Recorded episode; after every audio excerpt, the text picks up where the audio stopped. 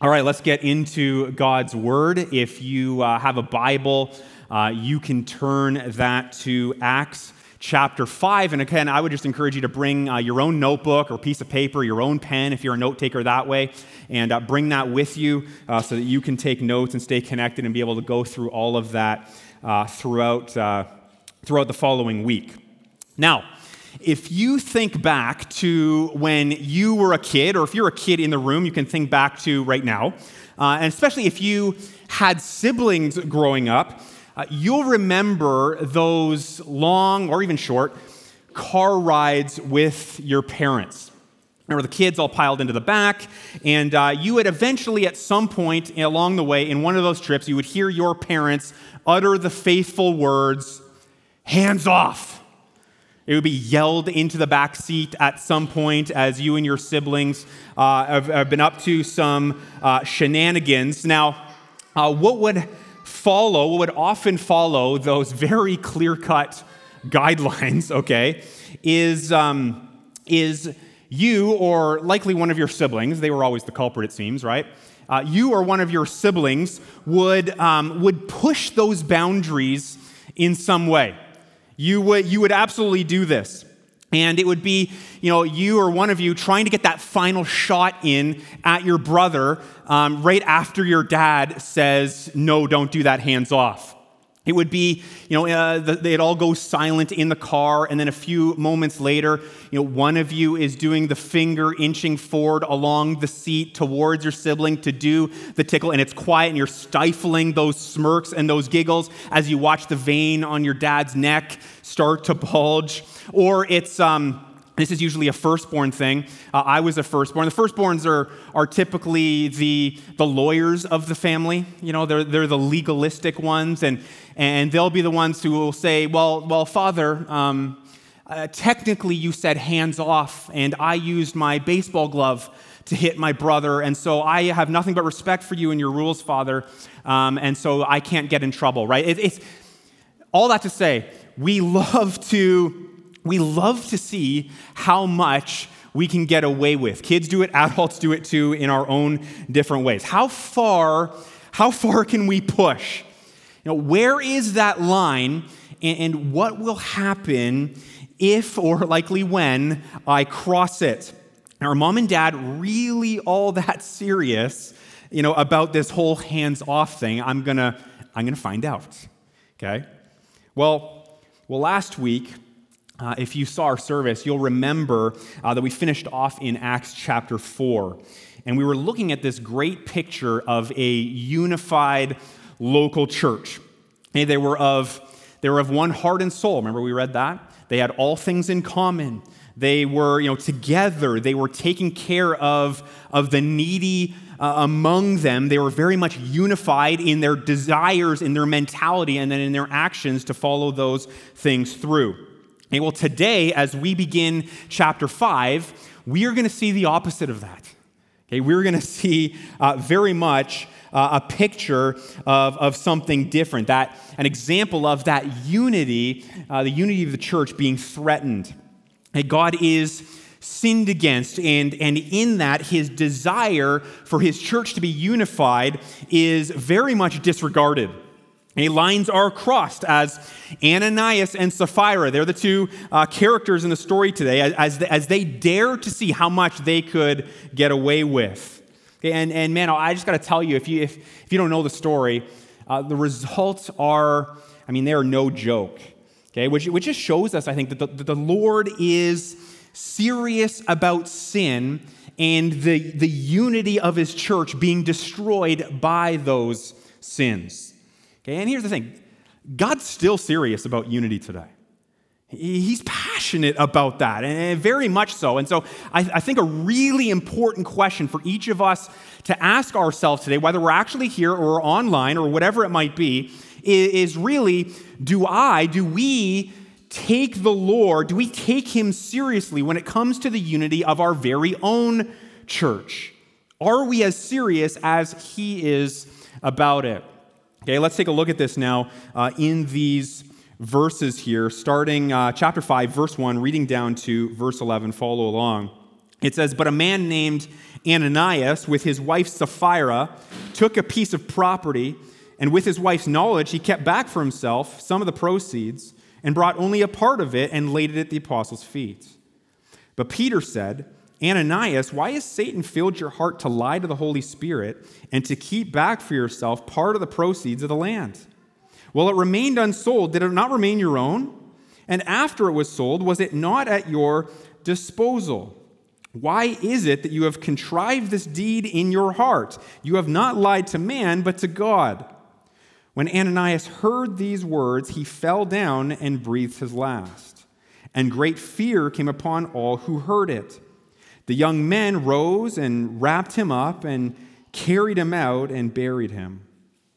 After an interval of about three hours, his wife came in, not knowing what had happened. And Peter said to her, Tell me whether you sold the land for so much. And she said, Yes, for so much.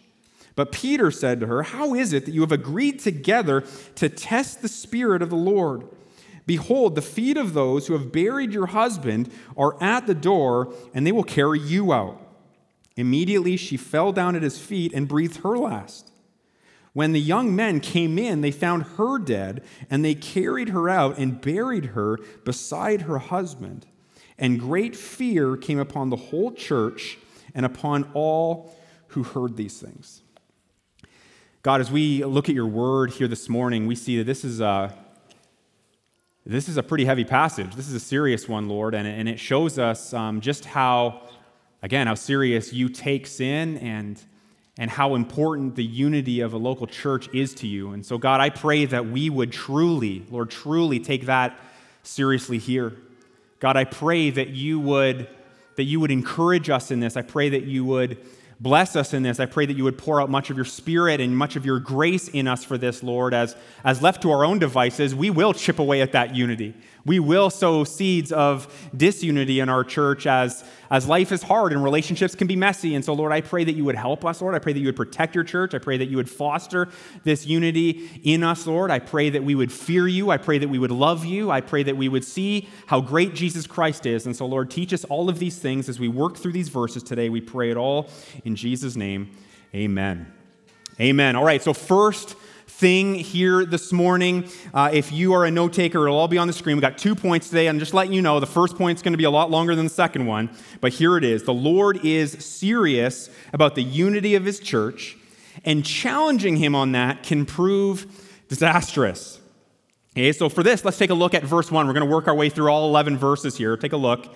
It says this But a man named Ananias, with his wife Sapphira, sold a piece of property, and with his wife's knowledge, all right, so she consents to the scheme here, okay, with his wife's knowledge, he kept back for himself some of the proceeds and brought only part of it, and look at this, laid it at the apostles' feet.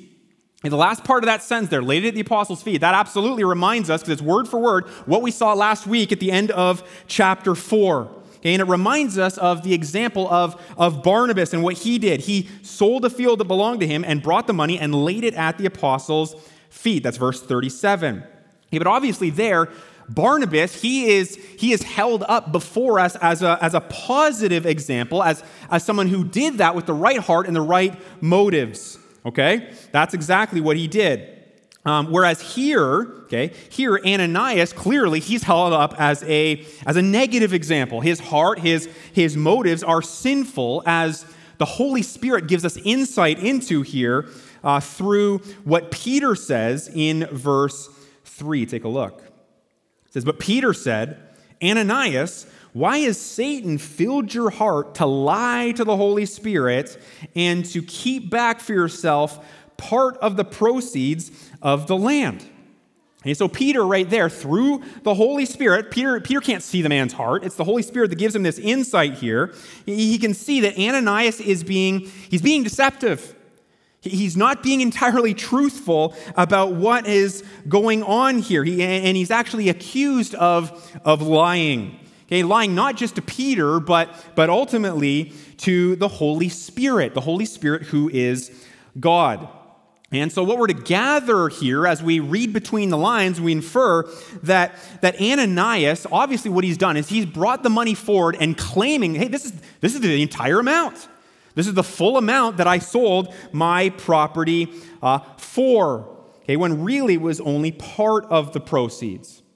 Now, here's the really interesting thing about all of that. If you uh, see how Peter continues, verse 4, look what he says. He says to Ananias, While it remained unsold, did it not remain your own? And after it was sold, was it not at your disposal? Why is it, okay, that you have contrived this deed in your hearts? You have not lied to man, okay, not primarily, but to God. Okay, so, so understand that, that the property itself that, that Ananias owned, and then the proceeds of that property after he sold it, it was always Ananias's to do with what, however he wanted, to, to, to deal with as he saw fit. Okay, remember the, the generosity of the church that we saw last week to, to sell their belongings and distribute the proceeds to all as any had need. That, that was a, a, volunteer, a voluntary thing. Remember we talked about that? They, they weren't being forced to do this. And, and Peter knows this, of course. And so if you think about it, Ananias had every right to keep the property. He, he didn't have to sell it, or, or he could have sold it and, and kept all the money for himself. Or he could have sold it and kept part of the money for himself and, and given part of the money to the church and, and to the needy.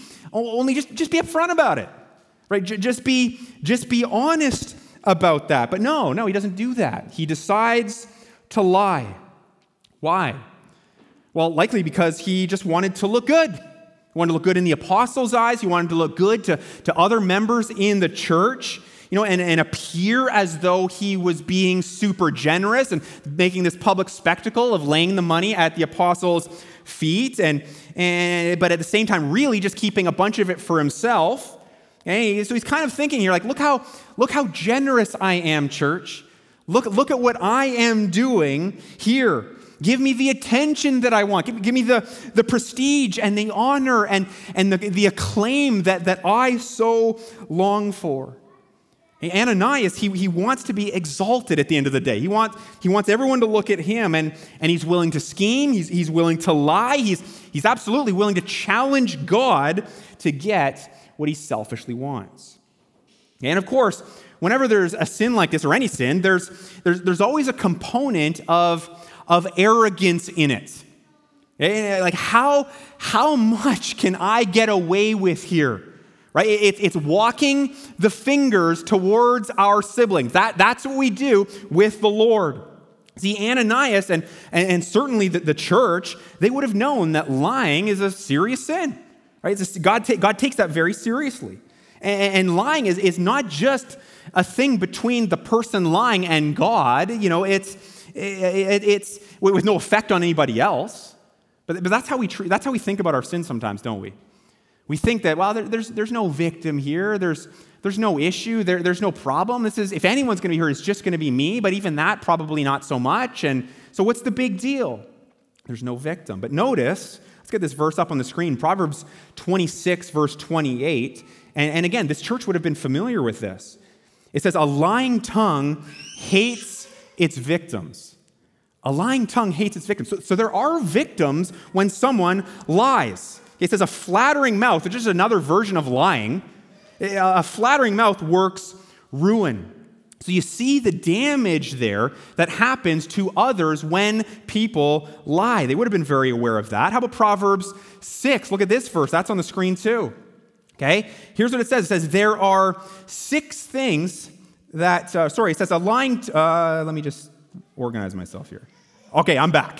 Okay? There are six things that the Lord hates, seven that can be an abomination to him.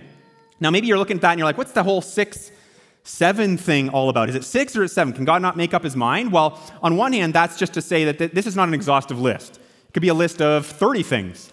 But in six and seven is to say that, but it's also actually a literary device to draw the reader's attention to the seventh item, the final item on the list, as particularly egregious in God's eyes. So let's work our way through this here and notice uh, the sins that Ananias himself is guilty of here.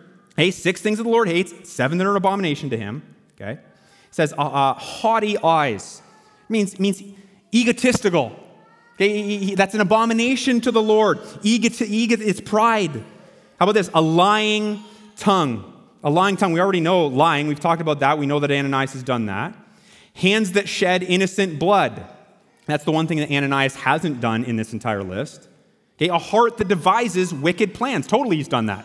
He's devised a plan. His wife has joined him on it. Feet that make haste to run to evil. He's done it. A false witness who breathes out lies. Yes. And then here's the last thing. Look at this. Notice it. And one who sows discord among the brothers. One who sows discord among the brothers. You see the, the, the, lack of unity there? The Lord, the Lord hates that. See, and these verses, they really get right at the heart of the issue for this church in Acts chapter 5. Ananias' lies, they aren't this, this innocent, not a big deal thing, who really cares? No, his lives grieve the Lord, first of all, and that's obviously in view here. But on top of that, they have a damaging effect on this community of believers, specifically in their unity as a body. Uh, something that God is extremely zealous about. He, wants to protect that, He wants to grow that uh, in any church. How do we know that God is so serious about that? Well, I mean, just look at what happens next, verse 5. When Ananias heard these words, he fell down and breathed his last. Okay, so he's gone. And great fear came upon all who heard it. The young men rose and wrapped him up and carried him out and buried him. Now, verse 7, keep going. After an interval of about three hours, his wife came in. This is Sapphira now, not knowing what had happened.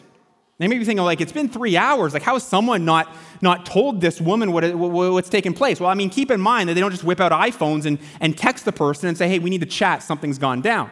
Right? So it is conceivable in these unique circumstances when it's seen as God's judgment that these, that these men just brought him out and, and kind of quietly buried him because it was this shameful thing that took place. That's how the culture worked back then. Okay, so she, for whatever reason, three hours has gone by, she hasn't heard yet. Keep going. It says, And Peter said to her, Tell me whether you sold the land for so much. And she said, Yes, for so much. So she lies like Ananias does. But Peter said to her, How is it that you have agreed together to test? That word is really important. To test the Spirit of the Lord. If you have a pen, like circle that word test in there. To test means to willfully challenge God to see how serious he is about something. Okay, that, that's exactly what Ananias and Sapphira are doing. It's not, again, it's not innocent. They want to see how far they can push, cross those lines, cross those boundaries. They're testing the Spirit of the Lord.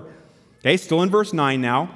Behold, Peter says, the feet of those who have buried your husband are at the door, and they will carry you out. Okay, so Peter prophetically is announcing what God's about to do. Verse 10 And immediately she fell down at his feet and breathed her last. When the young men came in, they found her dead, and they carried her out and buried her beside her husband. And great fear came upon the whole church and upon all who heard of these things. Now, whether they're deaths are you know, the result of cardiac arrest or, or, or something like that, or, or God just you know, took them out supernaturally, uh, isn't stated here. But obviously, what we're to understand is that this, what happened here is a result of, of either God's judgment on unbelievers. Okay, we don't actually know if Ananias and Sapphira were Christians. Okay, it's either that or, or it's very severe discipline of of, of true believers for the sake of God's glory and the unity of this church. Now, as you and I absorb all of these things, okay, as, as, as, we think about this passage and, and we hear those verses, I think a good question to ask is like, what is this all telling us here? Okay, well, certainly that, that God's not playing around when it comes to us developing a casual attitude towards sin and how that sin works to harm a community. Okay? The unity and the togetherness that, that God is, is working to, to grow and foster in a local church like ours is, listen, do we realize this? It is so special. It is, it is so unique, even, so, so unlike anything that the world can hope to offer us, that He is zealous, zealous, okay, to protect it. Okay, now as we think about that, that should, that should strike us deep. Okay, that should strike us deep. Because maybe as you read through this passage, maybe you, you wouldn't say it out loud, but you're thinking it, okay? Maybe you've been kind of wondering, like, man, it, it seems like, like, like this is a bit of an overreaction on God's part. Right? Have you, have you thought that when you've read this passage before? Like, like is God is God overstepping here a little bit? Like this seems a little bit a little bit harsh. So I think that the natural way that we might look at this passage and we would read it, okay, is, is, just looking at how disastrous this situation proves to be for Ananias and Sapphira. Right? And, on, on, from that angle, that's absolutely true. I mean, they, they lose their lives over it. Okay, but here's, here's the thing, church. Here, here's a better way of us looking at this. Really listen to this. Okay, God views disunity in the church as the truly disastrous thing. Okay? So much so that he was willing to teach them this very serious lesson about it. I'm going to repeat that again because I think it's uh, worth repeating. Okay, God views disunity in the church as the truly disastrous thing. Okay, so much so that he was willing to teach this group of people a very serious lesson to show them that which should really, I think, get us, get us thinking about the unity of our church. Right? As we're reading this, we got to be thinking about ourselves, right? And, and seeking this to apply, seeking to apply this in our lives. Right? How, how are we doing at this? How are we doing in terms of unity? And on one hand, I think it's kind of an interesting day to be asking that question. It's the first day that we've all been back in, in months, and, and it's finally live, and here we are, and we can actually see people, and all of that is, is really great. And, and I think uh, it would be safe to say that we've all felt a certain level of disconnectedness from each other over the last five months or so. And so maybe some of what we're feeling is, is some of that right? And we're feeling this, this, this disconnect and, and this distance between us and people. And maybe that's what we, we feel, and we might chalk some of that up to disunity, and maybe some of it is, okay? But, but beyond that, are, are, are you and I, are we doing anything that is actively promoting disunity uh, in our church? Are, are we doing anything that, that that's doing that? And, and is it happening in, in, in blatant ways? Is it happening in, in subtle ways? I mean, if you think about it, really any sin disrupts unity. Any sin at all. In some way, it's, it's working to do that. I'll, I'll just cover a couple here really quickly. Lies. We've already talked about the lies of Ananias and Sapphira. So, so they're being dishonest. They're, they're, they're acting as though they're, they're on the same page as everybody else, but they're really not. And so, in that, there's, a, there's an inherent selfishness in what's going on in Ananias and Sapphira. They don't, they don't truly love people, they don't care about the needs of the church, they, they care about themselves. They want to look good. That is the opposite of what God desires his church to be. Right? So, that disrupts uh, the unity right there. Another couple of maybe obvious ones in terms of sins that, that destroy unity gossip. Hey, gossip. And and, and slander. Okay, slander is like gossip on steroids. Okay, gossip is, is where you're, you know, whispering kind of in back channels about people and, you know, you love to share juicy bits of details that you've heard about this person, her, him, that family, whatever. Okay, and, and, and some, they, they love to do that. Other uh, slander is like you know, straight out eviscerating and ripping people and, and shaming people and trashing people and, and, and, and obviously, these things destroy the unity that God is, is trying to build in the church. Some of the things that, that I've noticed in 14 years of, of ministry is just how twisted we can get when it comes to gossip and slander. and how some people, they will do that in the name of love for the church. Right? Like, I, I, I love this church so much. That's why I'm, I'm going to rip the things that aren't good about it, just because I want it to be better. I want it to, to glorify God more. Like, literally, people do that. And, and, they, will, they will rip us, or they will, they, I mean, it's happened to you, it's happened to me, certainly. That's all, that's all super, super disunifying. How about one last one here? Again, we could go on forever, but how about just insisting on your own way? Right? We can do that in, in very subtle ways. On the outside, it looks like we're all on board, but, but deep down, you, you just want to you want to buck against the rules. You want to buck against the, the way things are done in a church. You, you, you, you don't really want to get on board. You want to be loved and cared for, but, but not in the way that the, the, the, the model that the church is, is trying to carry out. And, and so you're, you're fighting against that. And I mean, that, that's, again, you're rowing in opposite directions of, of what we're trying to do as, as a church. Okay, these things destroy unity because at the end of the day, they're the opposite of what God says to love Him and to love other people. Okay, and, and really, if you want to peel back another layer to all of this, they break down the trust that's necessary to foster unity. Okay, they break down the trust.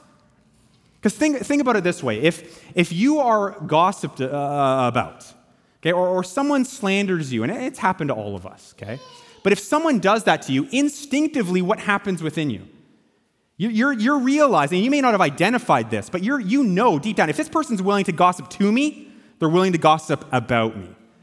And so now what? I, I, I, don't, I don't trust them. And, and trust is so crucial in the fabric of unity in a church. We've got to trust each other. If, if, if someone slanders you and, and, and, and rips you, okay, the last thing you want to do is be near to them in fellowship. Why would you want to be near a toxic person? A person who's willing to harm and destroy, no matter what they actually say after that about loving the church or whatever. Okay, all of this stuff destroys, and trust is so important as a church grows in unity. Listen, when you, when you just begin to grasp just how disastrous these things are for a church's unity, and, and you read a passage like this, I mean, it should break our hearts. It should break our hearts that, that we would ever see that here in our church. It should even anger us, I would say. Righteously so. Eh, be angry at what God is doing is being attacked or undermined from within. To really make us think twice about, about challenging God and, and pushing those boundaries and trying to see how far we can get away, how much we can get away with, minimizing the seriousness of it. It's obvious by these verses that God is dead serious about it. And that's somewhat pun intended. Okay, I'm not trying to make light of this situation here. It's a heavy situation. But we should, be, we should be humbled by this as we read this and think about our church. We should stand in fear of him, which is really this final thing here, going quickly. The Lord is serious about the unity of his church, so it's best to recognize it and stand in holy fear. Now, we've already worked through all of the verses. You probably noticed that all the way down through verse 11, but I want us to just circle back here to two, uh, two verses that we kind of breeze through quickly verse 5 and then verse 11 again. Hey, notice the response of those who heard and saw what happened to Ananias and Sapphira. Verse 5. Hey, when Ananias heard these words, he fell down and breathed his last. And then this, and great fear, okay, great fear came upon all who heard it. Okay, now verse 11, jump down. Again, and great fear came upon the whole church. Okay, interestingly enough, that's the first time that Luke, the author of Acts, uses that word church uh, in, this, in this book. A great, great fear came upon the whole church and upon all who heard these things. Now, I think sometimes when we read these verses, verses like this, in, in our own kind of comfortable North American way, we, we love to we love to sanitize them a little bit. Okay, we love to sanitize them so that, so that maybe these verses are a little bit more, I don't know, palatable to our, our refined sensibilities. You know, we, we take a verse like this and we're like, oh, that's just, you know, that's just referring to uh, respect. You know, the, the, these people respected the Lord and, and, and they stood in awe of him and all of that. Now, to be fair, that's, that's often what it means when it, when it says that. Okay, but here in the language here, okay? It just straight up means dread and terror. That was these people's response. I mean, think about it. They just saw two people drop dead at church.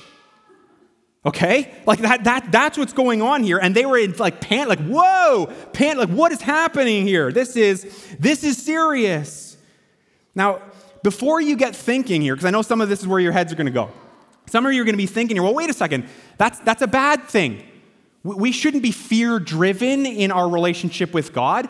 We shouldn't be in, in panic mode in our relationship with God. What, what about the love and, and the grace of God?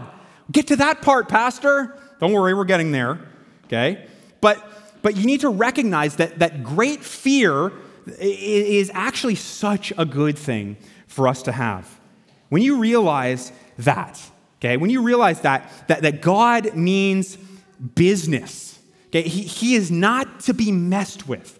The unity of his church is not to be messed with. Okay, when, when, when you grasp that, that he, that he is perfectly you know, and, and holy and, and infinitely glorious, okay? When, when you see that, and, and, and you, as you contemplate your sin or, or the sin uh, uh, of another, and, and, you're filled with that, that holy fear, that, that, that dread, that, that terror, those moments, and, and you've probably experienced it before, those moments powerfully crush the pride and the arrogance in our hearts like pretty much nothing else.